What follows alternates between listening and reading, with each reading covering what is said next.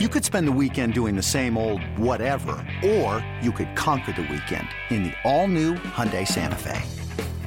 Visit HyundaiUSA.com for more details. Hyundai, there's joy in every journey.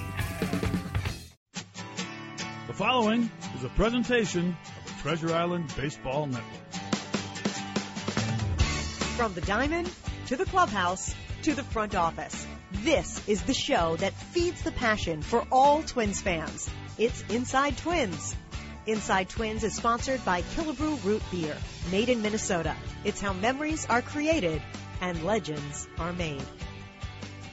And good afternoon. Welcome to Inside Twins, brought to you by Killebrew Root Beer here at Target Field. I'm Corey Provus. Twins and the A's wrapping up this four-game series and this four-game homestand with a day game coming up uh, about an hour from now. Jose Berrios and Chris Bassitt, two right-handers, will meet as the Twins look to split this four game series. Twins won 6 4 Thursday, A's winning Friday, Saturday 7 1, 6 2 last night. Twins are 61 and 68. The A's, a potential playoff bound team at 78 and 52, should be fun here at Target Field today. We thank you for tuning in and our guest in our Sunday program. Always great to catch up with the Twins Chief Baseball Officer. We welcome back Derek Falvey to the show. How are you? Good to be here, Corey. Thank you. Great to see you once again as we uh, kind of wrap up the month of August, and we'll get to this series and, and, and the team's performance here, certainly at home. It's been a really good team here at Target Field yeah. throughout the year, but now September roster expansion, Derek, that's in the minds of many. It's right around the corner. Uh, playoffs won't happen for Double A or Triple A so are you, you more set on, on who will join this Twins team come September as as opposed to last year when maybe playoffs were a part of it? It's certainly a different conversation every year, uh, but I, I feel like we uh, will continue to work through those names over the next few days. Uh, the reality is we've had some injuries. You know, even a Bobby Wilson injury of late does change some of those conversations. But uh, we want to make sure that when we're bringing players here, we have real opportunity for them to to make an impact, to learn, to grow. Uh, at, at, with where we are right now, we want to be focused on who are the players that may be part of our future and, and give them real opportunity in September. And I think the, the look of it too is when guys joined in September, the Twins were making a playoff push. You were trying to find assets that would help this team reach that goal. The playoffs seem, seem unlikely this time around. And so, are you looking at it more as let's bring up guys to evaluate as opposed to just trying to find the right piece for September play? I think it's a combination of, of evaluation and then uh, giving guys experience. I, I think when you look at young pitchers like Kohl Stewart and Stephen Gonsalves, who are pitching for us now, you know, getting those early innings under their belt is is really important. Stephen had a you know debut start, which was a tough day, some some rain, you know, slow start, not the day he wanted. Certainly, last night was continued evolution and improvement in my opinion. Uh, I feel like you know a couple pitches go one way or another, and you know he could have had a, a little bit of a deeper start. So we feel like this is these are important days for young players who are part of our future to continue to grow and get the experience at the major league level. So results aside, is the plan then for Kohl and, and Stephen to stay in the rotation and to get the ball every five, maybe six days the rest of the way? Yeah, it's it's part of the plan. I think you, you just talked about it, whether it's five or six days. There there are different combinations of pitchers we want to make sure we see down the stretch here. Uh, certainly are, are going to manage some innings for some other guys, just those who've had who've been worked quite a bit, and want to make sure that we think about that moving forward. So I, I feel like this is a, a great opportunity to see some of our young players step up. I've been excited to see guys like Tyler Austin get exposure here and, and be able to get his at bats, or uh, the two guys we just talked about in the starting rotation, even some bullpen arms. Know, guys like Alan Busenitz are going to be part of this. So we feel like uh, each of those guys getting more innings and more at bats is only going to benefit them in the long run. A lot of names that we have already discussed with this rotation, and is a six man rotation likely come September? It's certainly consideration. I think that uh, as we bring up different names and think about uh, using guys out of the bullpen. Uh, you see it across baseball, just maybe getting a little bit deeper into bullpen games and things like that to to get some exposure for more arms. So we'll we'll certainly consider all of those things. Paul and I are working through uh, roster considerations as we go. So uh, I, I do anticipate having some flexibility in September. Pros and cons to, to a six man rotation, no matter the, the time of the year. Well, I think pros are clearly you get more exposure to more starters, right? If you can if you can give guys that experience and and certainly get deeper into into games with more pitchers. Sometimes the best thing to do is begin with the end in mind. Work from the end of the season. How many innings do you want to see some guys get up here? And and when we look at that and we work backwards, we can pretty clearly see that sometimes it would benefit from a six man. In terms of cons, it's it's getting guys a little bit out of their traditional routine. Although you know I I, I personally view that as as not a negative. There are plenty of players that come up here and have to pitch a little bit out of out of routine, or you have an extra off day or a rain out or otherwise. I think exposing guys to a change in routine is a positive. So uh, that, that's really, in my mind, the only the only difference. Could we see the Twins with a guy or two go to an opener at some point in September? Is that up for conversation as well? We're not ruling any of those things out, and, and I think you know the the opener's gotten a lot of attention this year. Certainly, what Tampa has done uh, very successfully with the opener has has been something that we're all paying attention to. Uh, we'd be uh, we wouldn't be doing our jobs if we weren't paying attention to ways to improve our pitching staff. So uh, you know that may be something we consider uh, with the way we use our bullpens. It may be an opportunity to get a starter who uh, goes short and then have another guy come in right behind him who you're kind of pre-planning for a few innings for that guy. So I think all of these are, are part of the conversation. One of the interesting conversations we've had around the opener is that uh, 50% of minor league pitchers who come to the major leagues as, as starters, guys who are predominantly starters in the minor leagues, 50% of those guys make their debut in the big leagues out of the bullpen.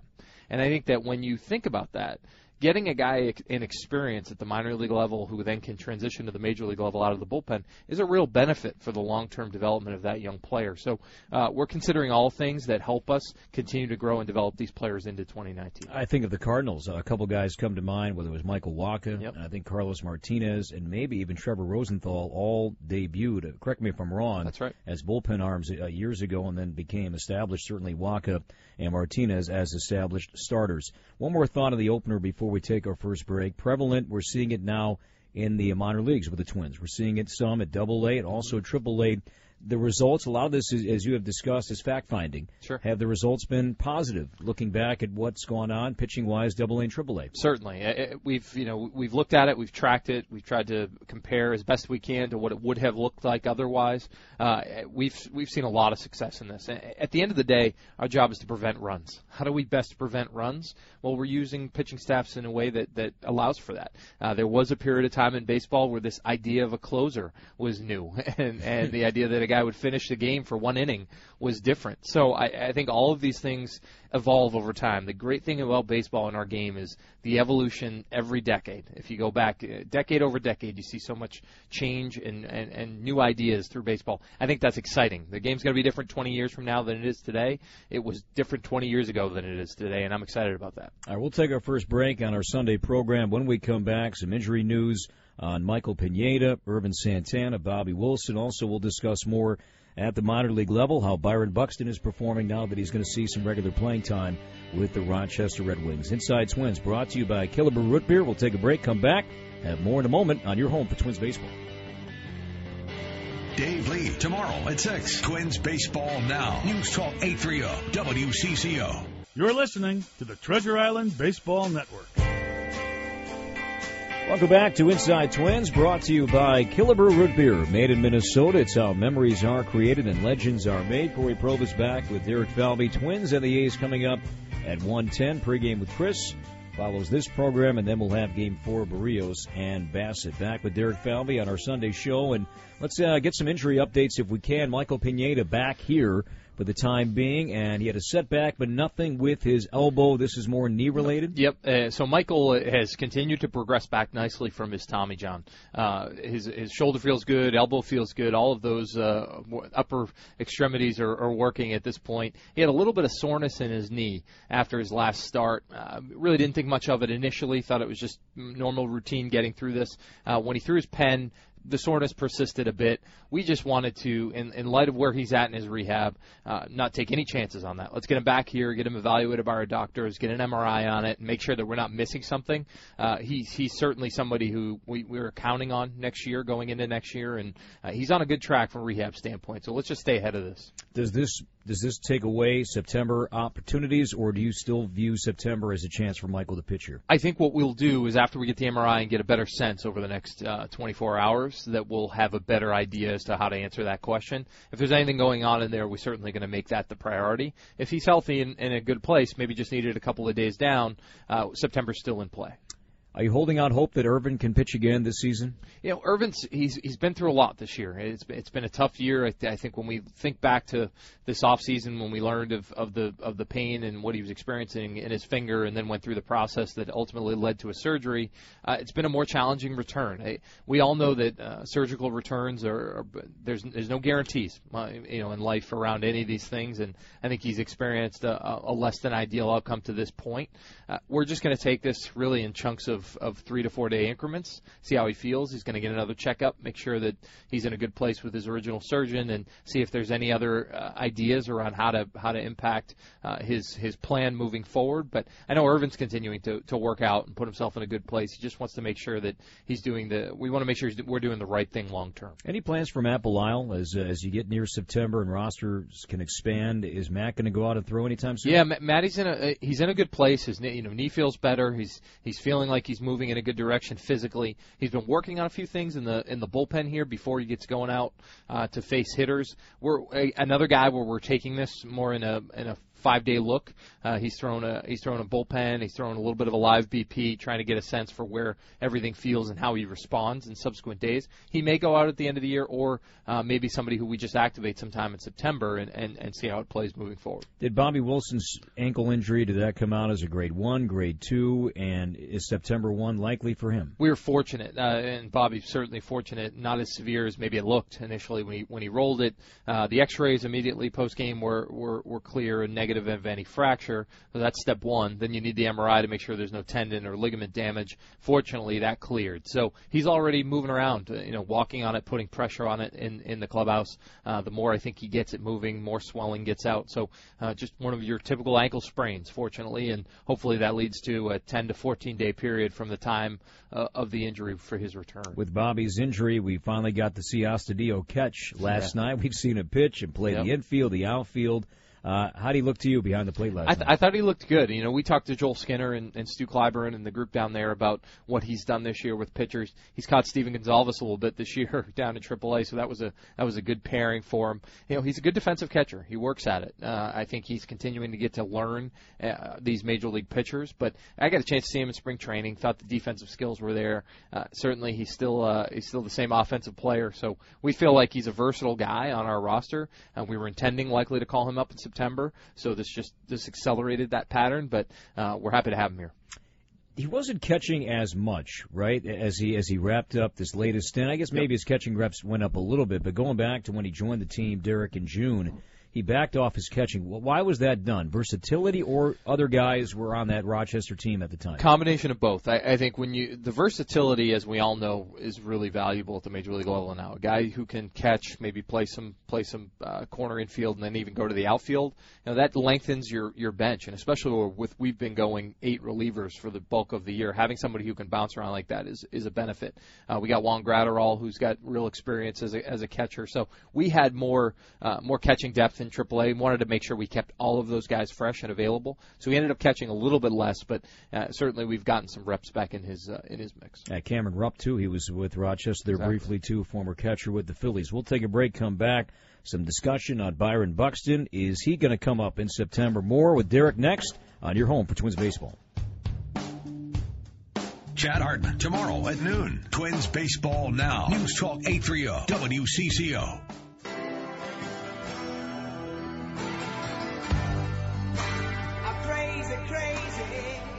Welcome back to Inside Twins, brought to you by Killebrew Root Beer. It's made in Minnesota. It's how memories are created and legends are made. Back with Derek Falvey, I'm Corey Provus. Twins and the A's coming up at 110.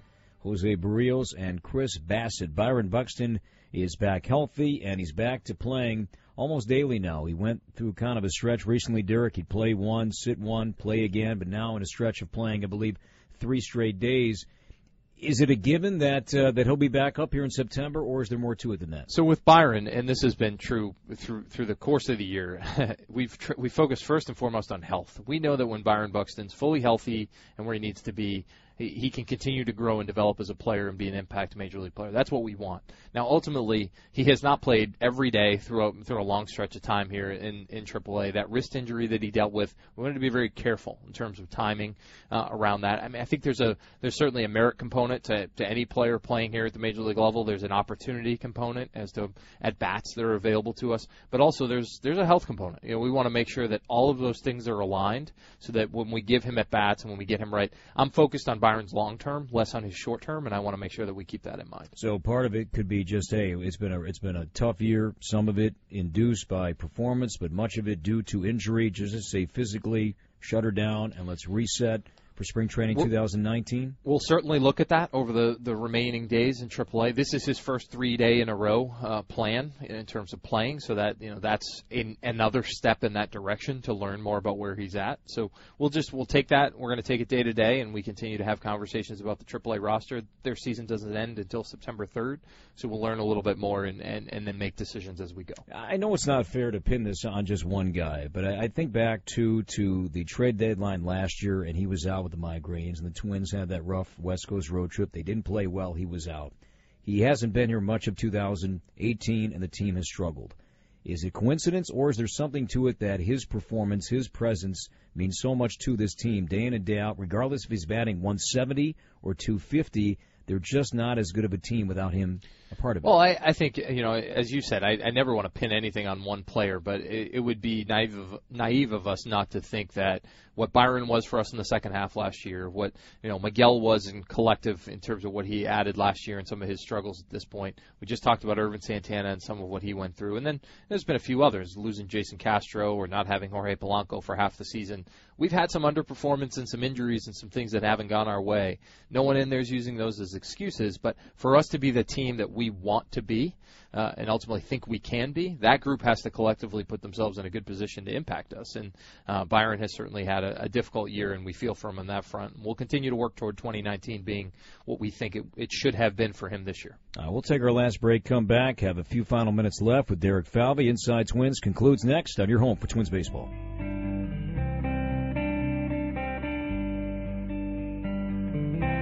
This is Jordana Green, 3 to 6 on CCO, and you're listening to Twins Baseball.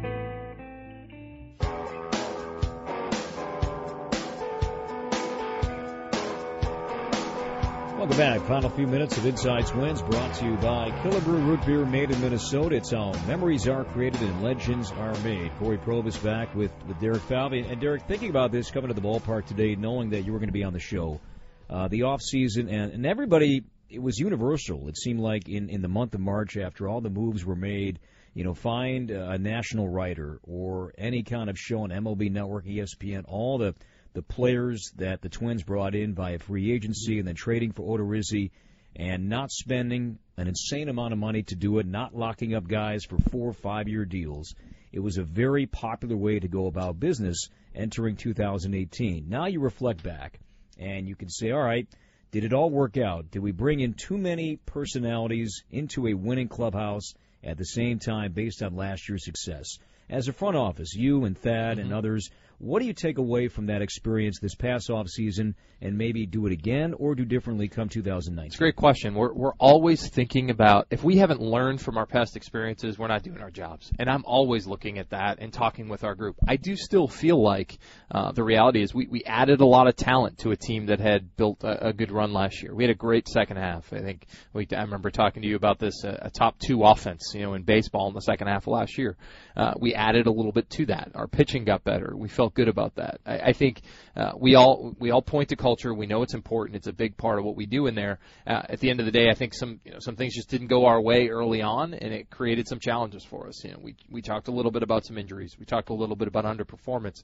We're going to get to this off season and dissect everything we did this year. What can we learn from it? What was what was our underperformance relative to injury? What was our underperformance relative to underperformance you know, for players? And what was our culture and how how did it come together? And uh, we we will. Our commitment is to make sure that we uh, focus on that and think about ways to get better for 2019 and beyond.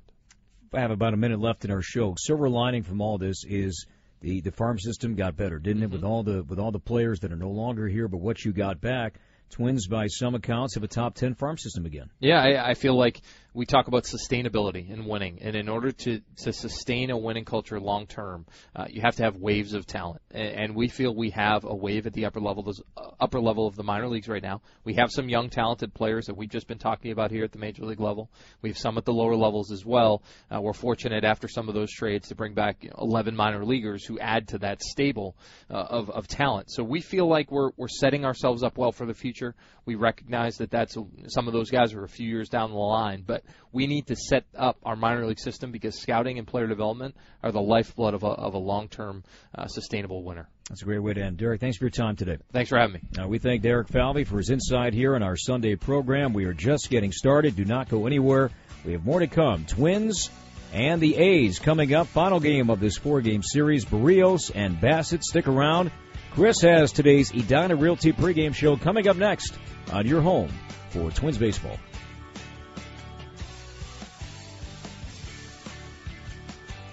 Have been listening to Inside Twins, brought to you by Killebrew Root Beer.